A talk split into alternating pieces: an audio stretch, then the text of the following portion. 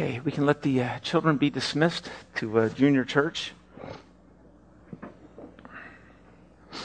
still dealing with the end of my cold that I started three weeks ago or something like that. So just forgive me if I sniffle a little bit. I want you to turn to the uh, Gospel of Matthew, chapter 16. I want to finish the uh, discussion that we started two weeks ago.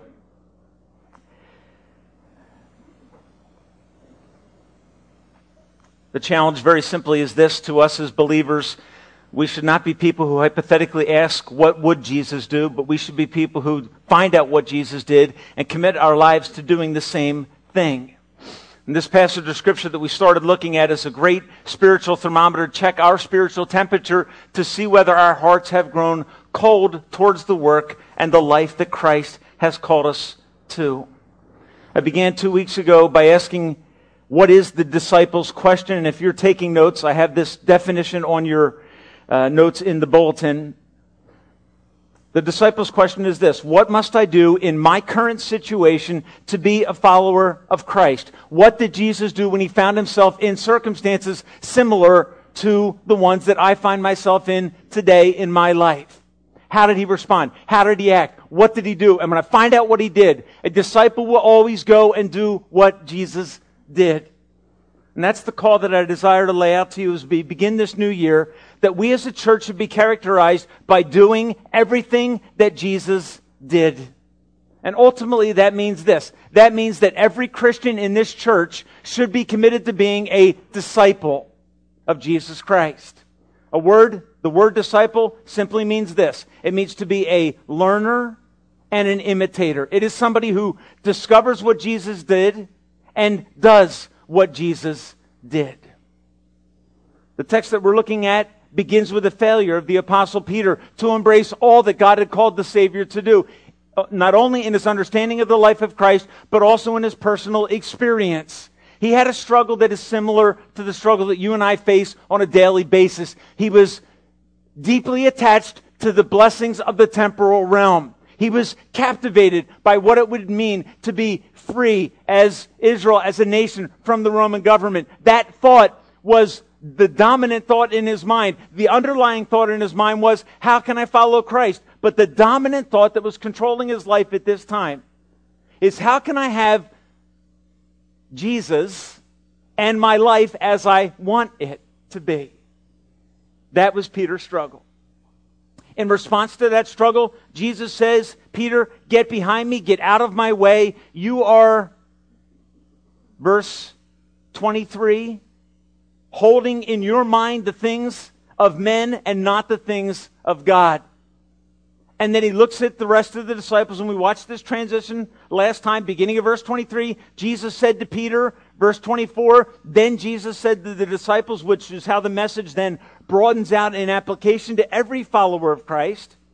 There are commitments, there are decisions that precede Tim Hoff being a devoted follower of Christ. There are choices that I need to make in my Christian experience if I'm going to say I am really a follower of Jesus. We unpacked two of those decisions last week as they arise out of verse 24. Jesus said, if anyone wants to come after, the word literally here is be a follower, a disciple, a learner. He must, we looked at two steps. He must deny himself and take up his cross. And what we're going to look at this morning is the third step. He must follow me.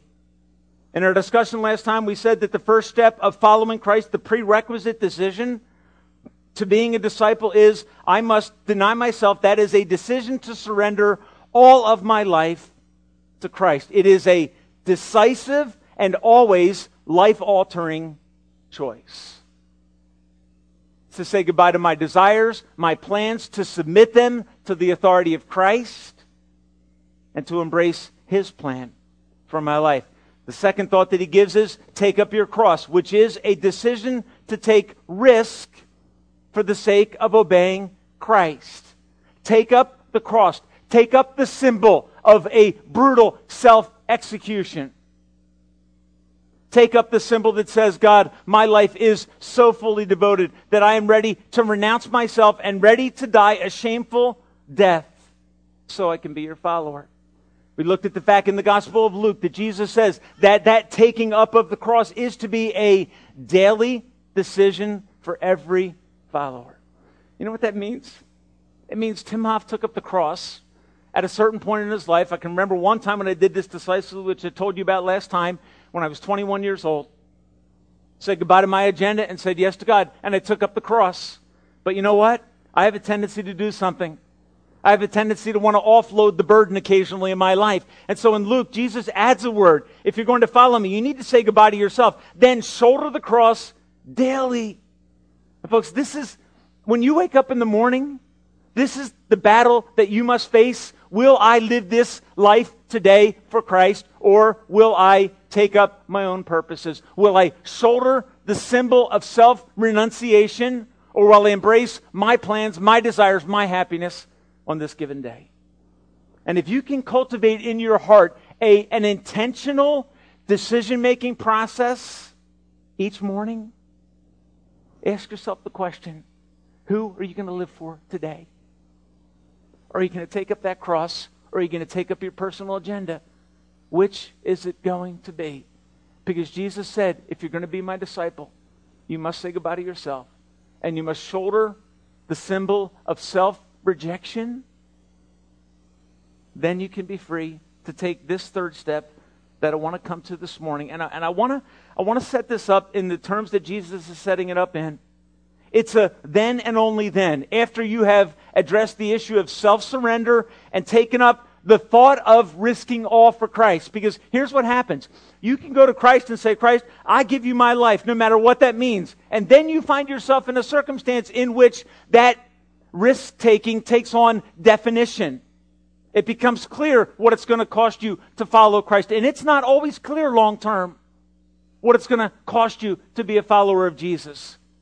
You make a decision in the past that, Lord, no matter what comes up down the road, tomorrow, in the month of June this year, no matter what comes up, I am devoted to following you. I have said goodbye to myself and I will shoulder my cross on that day. Then you get to that day and the cross takes on a certain mysterious sort of weight or sacrifice.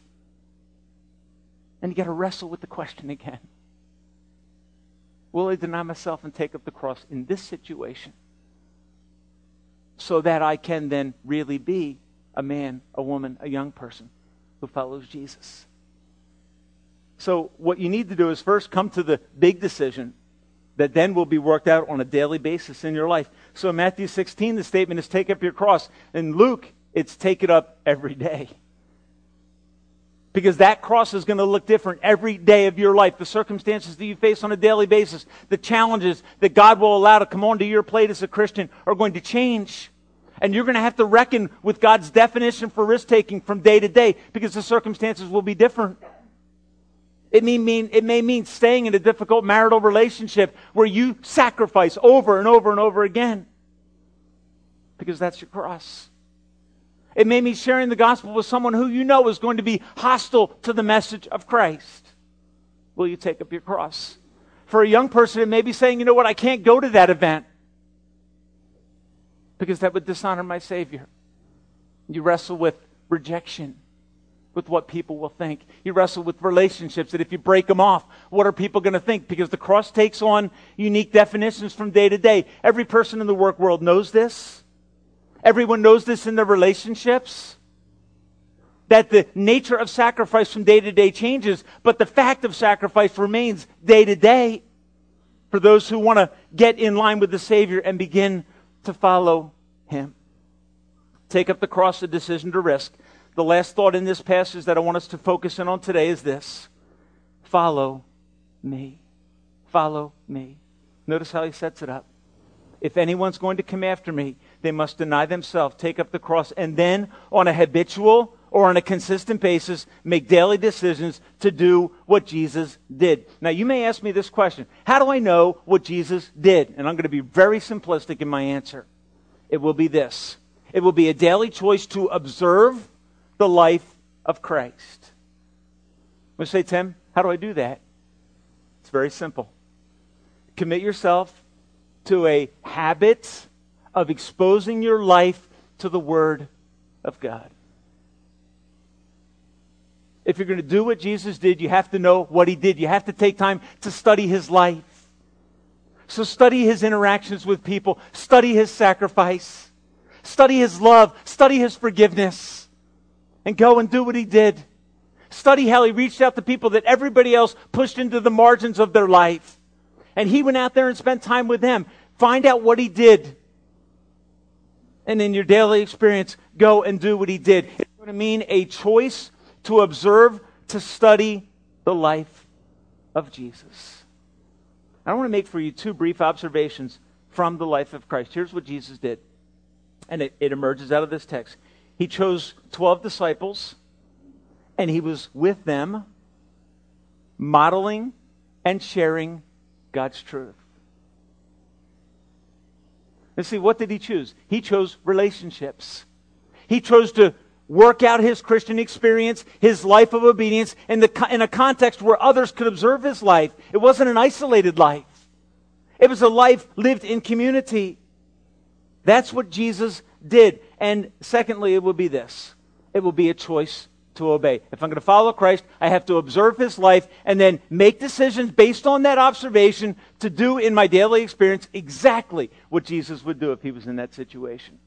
So I constantly ask that disciples question What do I need to do in this situation to follow Jesus? Because the disciple watches and learns and goes out and imitates the life of Christ. Now, you may say to me, Pastor Tim, how am I supposed to do that? You may say this morning, Pastor Tim, I've been trying to do that. And I'm finding myself a man, a woman, a young person who falls down, who fails. Is there help? This morning, I want to give you glorious truth out of John chapter 14 and verse 26. And I'll just quickly read this passage of Scripture for you. John 14 and verse 26. It says this Jesus, preparing to leave his disciples, says,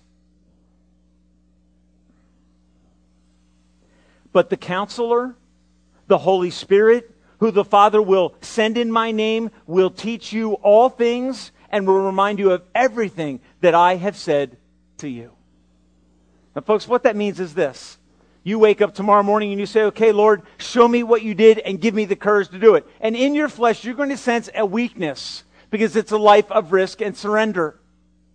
And you're going to say, how can I follow him in this circumstance where I don't have a capacity or I don't have the insight to follow him? The words of Jesus Christ are very simple. For every born again believer, you have an internal witness to the purposes of God. You have an internal director to the purposes of God. We recently purchased for one of my daughters something called a GPS, which most of you know what that means. They're, I think, Garmin's and TomToms and a number of other brands. GPS is a wonderful thing if you listen to it. I've had one of them in my car, and it wasn't real helpful. I'm talking away and I, it's going off, it's saying what to do. And guess what? In my preoccupation with whatever it is that I'm doing or thinking, or singing or saying, I miss the message. Those things are really helpful if you listen to them. Now, we were driving to uh, Boston, I think it was after New Year's Day? Thanksgiving, after Thanksgiving. We had one of those things on in our car. I said to my wife, whatever that thing tells you to do, you do it. I fell asleep. It took us in a completely different direction, got us in a two hour traffic jam. Then after we got through the traffic jam, it started giving directions again. And here's my wisdom is, you know what, honey, just ignore that thing. It got us in trouble already. And uh, so I kept trying to find a better route, and there wasn't a better route. Called my brother-in-law, and said, "Hey, we need some help." He said, well, "I thought you had the global positioning thing with you," and I said, "We do, but I'm not. I haven't been listening to it." He says, "Is that in a female voice?" I said, "Yeah, it is." As a matter of fact, he said, "I, was, I figured that in your case." Um, listen, God, in His mercy, calls us to a difficult life, but He doesn't leave us without help and without a verbal prompt internally. Galatians 5:16 says this, "Walk in the Spirit, and you will not fulfill the desires of the flesh." You know what? Every Christian I know wants to be free from patterns of sin in their life. Because that's what Jesus did. But sometimes we find ourselves failing to be the man or woman or young person that we know God wants us to be. Why? Because we're in ignoring the internal voice of God through His Spirit. Galatians 5 and verse 26 says this keep in step with the Spirit. So Jesus calls you to a life of sacrifice, and you're thinking, I'm going to do that. And then you wake up and you start your day and you said, I don't know if I want to do that. And you need to listen to the internal prompting of the Spirit of God in your heart who is saying, not this, but this. Don't talk to your wife like that. Talk to her like this. Look, what determines whether I follow Christ is not a decision to do that somewhere in the past. It is a daily decision to find out what He did and to do it every time the Spirit of God prompts you in your heart. And if you know Him, you know the voice. You know the prompting. You know the compulsion. Talk to that person. Share the gospel with this person. I had this happen to me on uh, Wednesday. I was flying out to be with Victor John for a quick one day meeting with a missionary from Rwanda just to try to connect these two mission groups. I got to the airport late. I was totally embarrassed. I missed my flight to Philadelphia, which threw the whole timetable off for this trip. I was sitting on the floor, plugged my phone in because it was going dead too. Dinah, I heard you can relate to that. All right. Plug my phone in, and I'm trying to get up the courage to call Victor John and say, I'm not even going to make it on time. And in my self pity, I'm sitting there, and all of a sudden in my heart, now what happened is they, they moved me forward to a flight two hours later. Okay? Now I'm sitting there thinking, that flight that I could have been on is getting ready to take off in 10 minutes, and I'm sitting here and I'm getting mad and frustrated. I was angry at myself because I let myself push the timetable too tight, which I never do in any other circumstance in my life. Right, honey? And also, I'm t- I, this was not audible, but the compulsion was clear. Get up and run to that gate. Okay? Pull out my phone, pull all my stuff in my bag, and i you hate running through the airport. It's humiliating, right? Because you watched everybody else run through the airport and wondered what was their problem, right? Got through security. You know, it's hard to put your belt on when you're in a hurry. It's hard to tie your shoes when you're in a hurry. I'm flying through. They're getting ready to close the doors. I run up to that the, little check-in booth at the gate. I slam my thing down. She said, "Sir, that's not for this flight." And I said, "I know it's not." I said, "But I had a ticket to be on this flight, and can you, any way you can help out a fool? Can you help me out?" She said, "Get on the flight." Well, not knowing, I, I never scheduled my connecting flight to get out to Chicago. So I'm on the plane. I'm thinking everything's great. Listening, okay? I'm obeying, trying. Get to Philadelphia, get through the gate, get to the next gate. And they're like, Sir, you don't have a seat on this flight. Said, I did. She said, Well, the flight's overbooked. And I'm like, Oh. Now I got to call. I'm trying to avoid the phone call to Victor, okay? That's what I'm trying to avoid in all this. I beg. She says, I'll put you on the waiting list. I get to the gate for the flight. It is full. They make an announcement five minutes before the flight leaves. Anybody want to get off the flight? We'll give you a free ticket to LA. Couple comes off the plane, which released two of us to go on the plane to catch the flight. I've never sat by the exit door We have the seat. There's no seat in front of you at the exit door. That's where I'm sitting there's a delightful black lady and her friend sitting there coming home from the inauguration. I'm chit chatting with them a little bit. And I, I'm, I'm saying to her, I said, I'm not supposed to be on this. I should not be here. And I'm wondering, well, God, why? Why am I on this flight? Okay, you prompted me back in Allentown. Here I am. I, shouldn't be on this flight. You're saving me from huge embarrassment. And then they announce that if you're sitting next to the exit wing and you can't fulfill the duties, why don't you ask to be moved? She puts her hand up. They bring in this other man that sits in that chair. He looks at me, and I look at him, and I'm, I'm harried. He's a little harried. I said, I'm not supposed to be on this flight. He looks at me and he says this. He said, You're here for a reason. I looked at him and I said, I know that. I'm a pastor.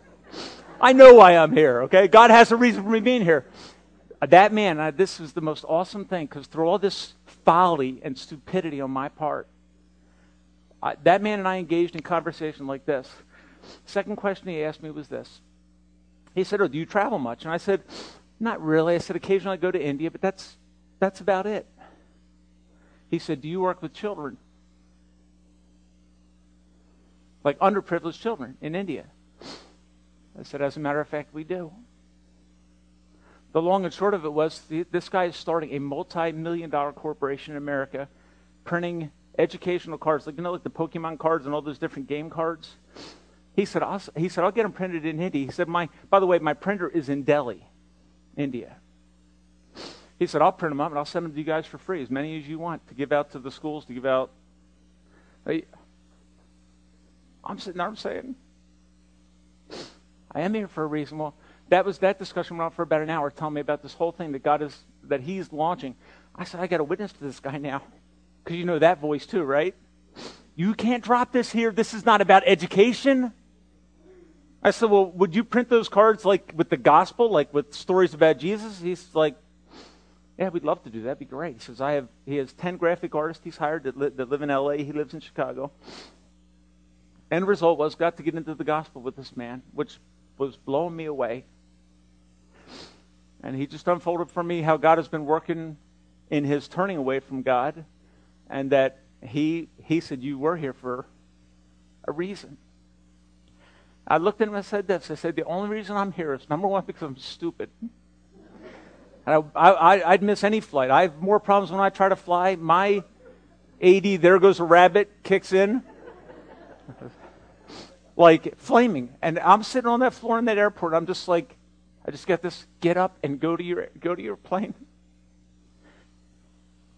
Look, and all, all I'm saying is this. When I told Victor John this, he said, Tim, last night I was praying that God would give a way that we could do something more effective with the railroad children. And when I told him this, he was started crying.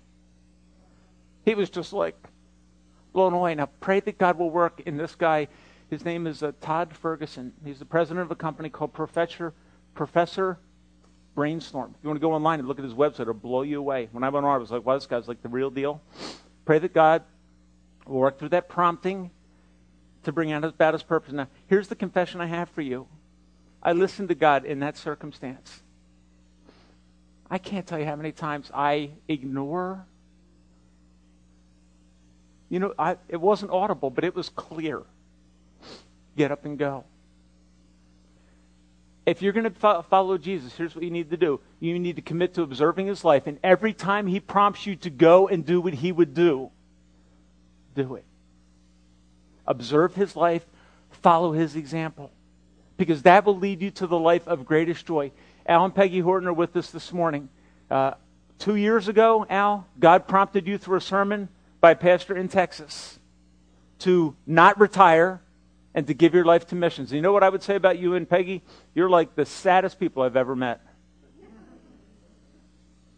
You know, I'm totally kidding, right?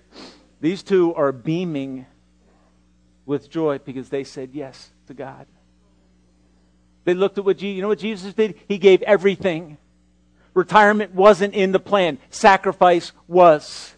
And our church and the church in China and many other churches are being blessed because he was foolish enough to listen to Christ and do what he did. And when he prompted him to give up retirement in the lovely land of Phoenix, Arizona, which I would love to be there right now. It was eight degrees when I drove to my office this morning. Phoenix is better than that. He said no to that. And guess what God has brought? Through the pain of making that decision and sacrifice, God brings a joy that super abounds. You know what? Living in Phoenix is fun. It brings a lot of joy. Serving God in China, sleeping on concrete, you know, sleeping in trains for 24 hours brings greater joy. Now, I know that in the equation, that doesn't make sense. On my flight home from Texas when I was at the board meeting last weekend on Sunday, sat beside a guy named Brad. He's a Merrill Lynch broker. Very, very successful young man. At the end of the conversation, I was like, You are so smart. What was your SAT score?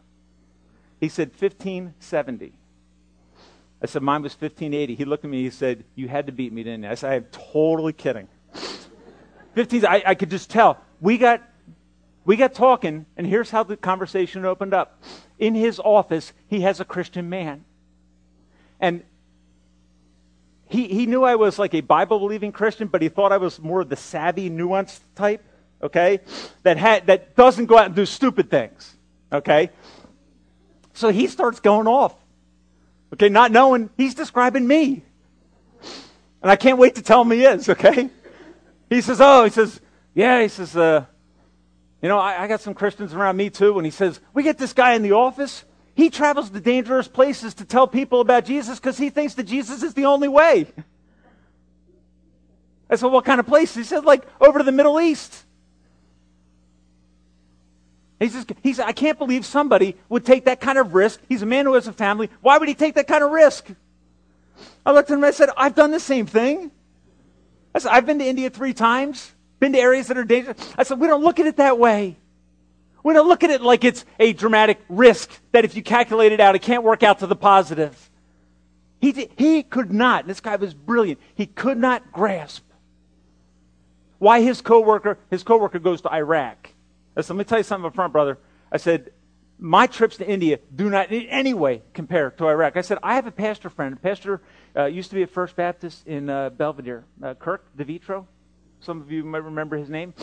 Neat guy, brilliant, PhD. He was in Iraq about two years after the collapse of the Saddam Hussein regime. Their car was shot. The pastor sitting beside him had his life taken like that. They didn't resist or resent the sacrifice. God called them to go, and they said, okay, we're going to go. For this young man, Brad, I had an opportunity, wonderful opportunity to share the gospel with him too of God's grace.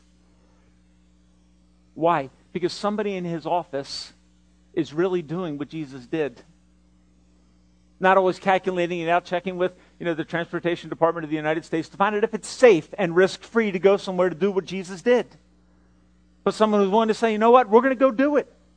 We're going to go follow Christ. If that means sacrifice, that's fine. Folks, that is what Jesus did. Now, here's the thing that fascinates me about this text Jesus is not talking about some hypothetical experience of taking up the cross. It for him becomes the reality. It is, in fact, what he did. He denied himself. Philippians 2 said he left the glories of heaven. He didn't grasp at equality with God as a personal treasure. He set it aside and he came. Self denial.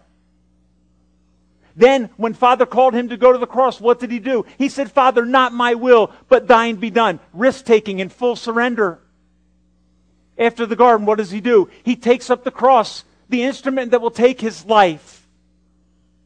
And he goes through to the end.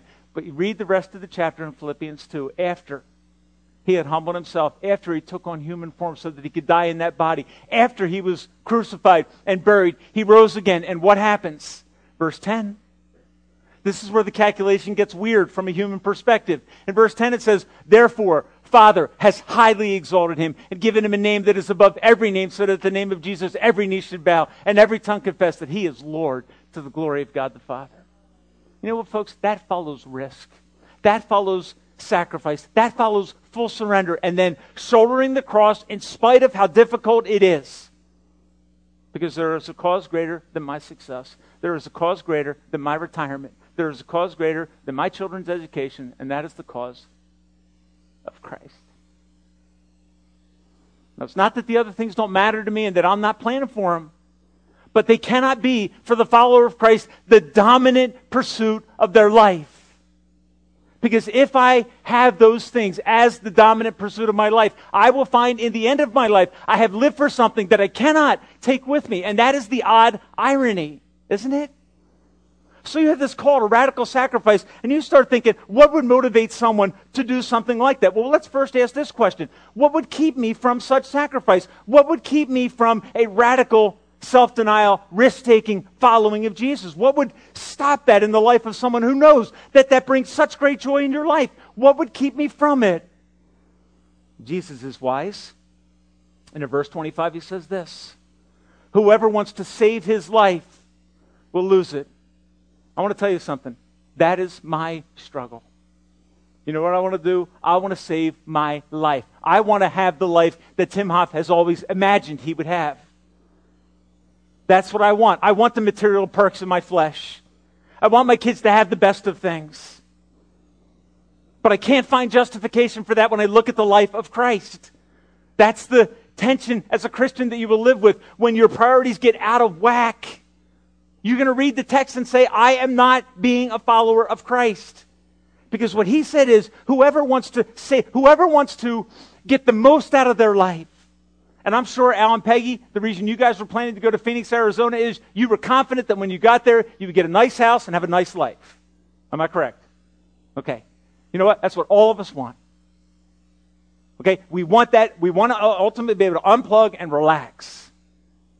We want to save our life. We want to maintain a lifestyle that we think will give us satisfaction and pleasure. I want to give you this challenge. Ask people in that setting if they're really happy.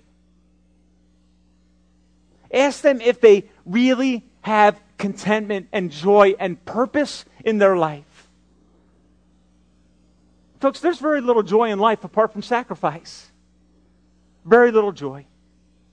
And I would argue this morning that the thing that keeps us from doing what Jesus did is found in verse 25. It is a preoccupation with temporal things, which Jesus in his wisdom goes directly after in verse 26. What good will it be for a man if he gains the whole world? Now look, folks, I'm living for a lot less than that. Okay, just be very honest. My desire is for a lot less than that, and I think that little bit will satisfy. Jesus says, let's, let's go macro. If you gained the whole world, if you became the wealthiest person on the planet, if you controlled the whole thing, and you die, what benefit will it be? If I walked up to Jake Adams today and said, Jake, I have a $3 million check in my hand. I'm going to give you this check. Here's the key. You can have it if you sign it. But when you sign it, you die. Okay? You can have this check. When you authorize it to be deposited in your bank account, you die. Okay? That's what Jesus is saying. Two weeks ago, I went into my office and I turn on my computer. The web page that I look at for news comes up, and I have this picture on my screen of the biggest oil hauling ship in the world. It's on its maiden voyage, and it is taken by Somalian pirates. All right, they have it captive. I, I, it's, it's months that this thing is being held. Brand new. Beautiful. See the aerial shot? It is beautiful. It looks like a tennis court from the air. Absolutely beautiful ship. They finally negotiate the ransom down to $3 million that is airdropped onto the cargo ship by a passing plane. Five of the Somalian men, who are the pirates, go out to capture the loot, the bag. And here's the way that the news writer says it Five Somali pirates drowned when a wave washed them off their getaway boat as they squabbled over and over about how to split the $3 million ransom. I think that is, I read that and I said, God, don't let me be one of them. Don't let me be the man, the dad who squanders his life squabbling over, trying to get something that when I die, it is meaningless.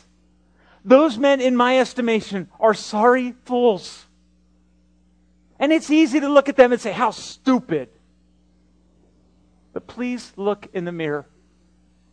Please look in the mirror and ask yourself this question Have I signed the check?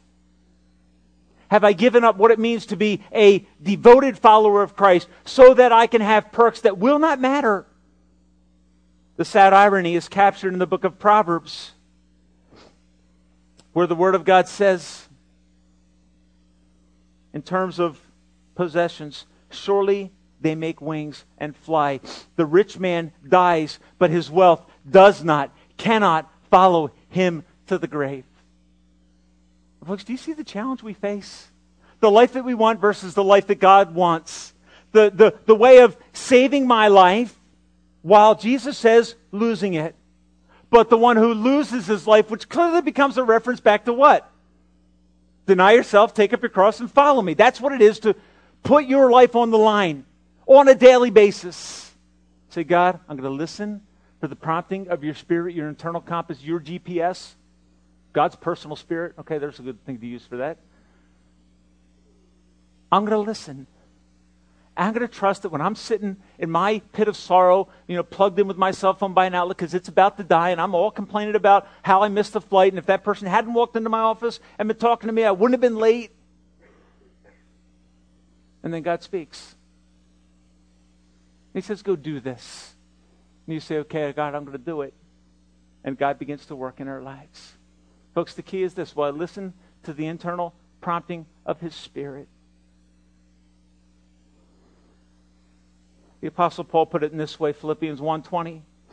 He said, "For me to live is Christ, and to die is gain." Friend, this morning ask yourself the question, could I receive a terminal diagnosis tomorrow morning and be okay? Could I? Or would it break my heart and shatter my world because I built it here? Or am I so connected to following Christ that to die, as it was for Paul, is gain? You know why? Here's what Paul said. Because to be absent from the body is to be what? Present with the Lord. Romans 8, Paul says, What can separate us from the love of Christ? Can any cross born in the life of a believer separate them from the love of Christ? One writer responds with this The love of Christ is life's greatest treasure. Folks, let me ask you this question. If you could have heaven without Jesus, would you want it? Would you want it? Would you want heaven if Jesus wasn't there? That's a challenge that flipped my world a couple months ago. Like, I don't even know how to answer that question. Here's the way one writer put Romans 8 38. He said, The love of Christ is life's greatest treasure, and it lurks on the far side of every trial and risk. The love of Christ is life's greatest treasure, and it lurks on the far side of every self denial, of every sacrifice, of every surrender, of every risk, of every cross. On the far side is the love of Christ for those that know him. And that's why Paul says, hey, what can separate us from the love of Christ? Can peril, can death, can suffering, can persecution? He says, no. In all these things, we are more than conquerors through him who what? Loved us.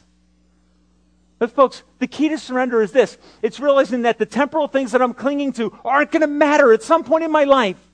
My capacity to enjoy them is going to diminish. I thought of this walking through the airport uh, on, uh, on Friday or Thursday night, watching older people who were coming near the end of their life. In my heart, here's what I felt I felt a sadness. I saw people struggling to get on the plane to get to their retirement destination, probably in many of the cases, because they're typical Americans. It broke my heart. Trying to get their bags together so they can go home and tell everybody about where they've been reminded me of John Piper's book. Uh, Don't Waste Your Life is the title of it. On the back of that book, he puts a brief, brief paragraph about American retirements.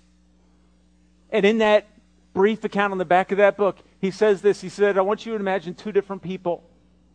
A retired couple, standard U.S. couple that had good pensions and was able to retire to Florida to collect seashells. They die and they stand before God. And what do they have to show for their life? A seashell collection.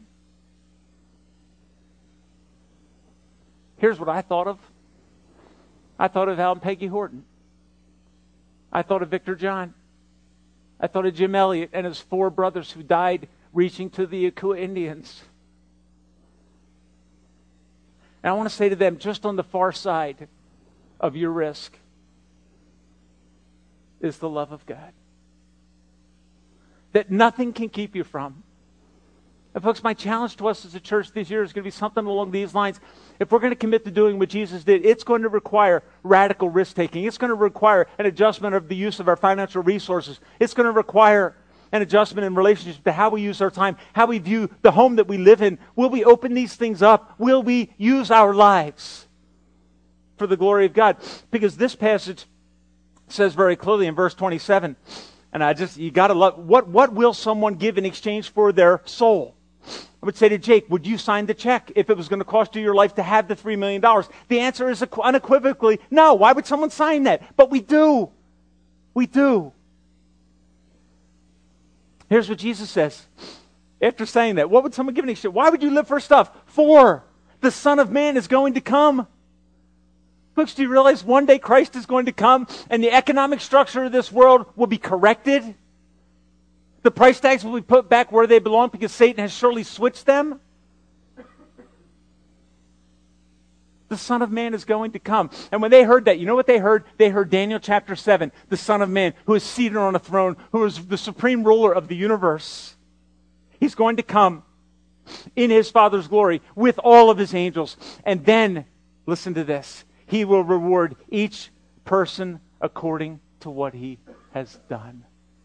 Now, folks, I don't know about you, but I know that in three verses prior to that, he said this if you're going to follow me, take up your cross, deny yourself give all. And on the far side of that will be my personal presence and pleasure forevermore. Psalm 16:11. The psalmist looking at his own death says, "In your presence is fullness of joy; at your right hand pleasures forevermore." You want the check that I gave to Jake? You sign it, you die. You sign this contract with Christ, deny yourself, take up the cross and follow him. And on the far side of whatever that means, because you don't know, on the far side of whatever that means, is the love of God for eternity and for now. Let's bow our heads together this morning.